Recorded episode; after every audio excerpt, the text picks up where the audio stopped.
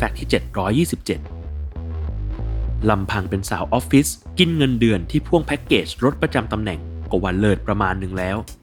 แต่เห็นทีจะไม่เลิศเลอเท่ากับการเป็นเจ้าหน้าที่ตำรวจหญิงในเมืองดูไบซึ่งภาครัฐมีมาตรการยกเครื่องพาหนะของตำรวจหญิงดูไบที่ปฏิบัติงานในย่านแหล่งท่องเที่ยวสำคัญให้หันมาขับรถสปอร์ตสุดหรูเริ่มจาก Lamborghini สุดพรีเมียมและหลังจากนั้นไม่นานกรมตำรวจก็ทยอยถอยรถ Ferrari FF กับ Ferrari 4ในเวลาต่อมา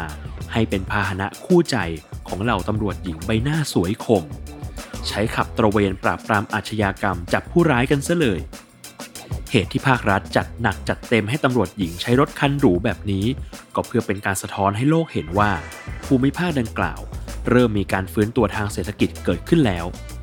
นอกจากนี้เจ้าหน้าที่ตำรวจหญิงยังต้องเป็นแบบอย่างที่ดีในการขับขี่อย่างถูกกฎจราจรอีกด้วย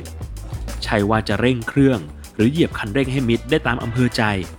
รวมไปถึงการเปลี่ยนมาเป็นรถสปอร์ตแบบนี้ก็มีนัยยะสำคัญอีกประการหนึ่งนั่นคือช่วยรณรงค์ลดอุบัติเหตุบนท้องถนนในเมืองดูไบในเวลาฉุกเฉินหรือเร่งรีบซึ่งรถดังกล่าวจะช่วยแก้ไขสถานการณ์ได้อย่างรวดเร็วและทันท่วงที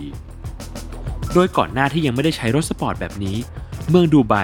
มีรายงานว่าเกิดอุบัติเหตุบนท้องถนนที่ฆ่าชีวิตผู้คนไปมากถึง112รายและบาดเจ็บอีกกว่า 2,161 รายจากการช่วยเหลือที่ล่าช้าหรือไม่ทันต่อสถานการณ์ที่เกิดขึ้นตรงหน้าเรียกได้ว่า Lamborghini กำลังจะช่วยพลิกฟื้นจากอุบัติเหตุร้ายให้คลี่คลายไปในทางที่ดีขึ้นตามลำดับต่อไป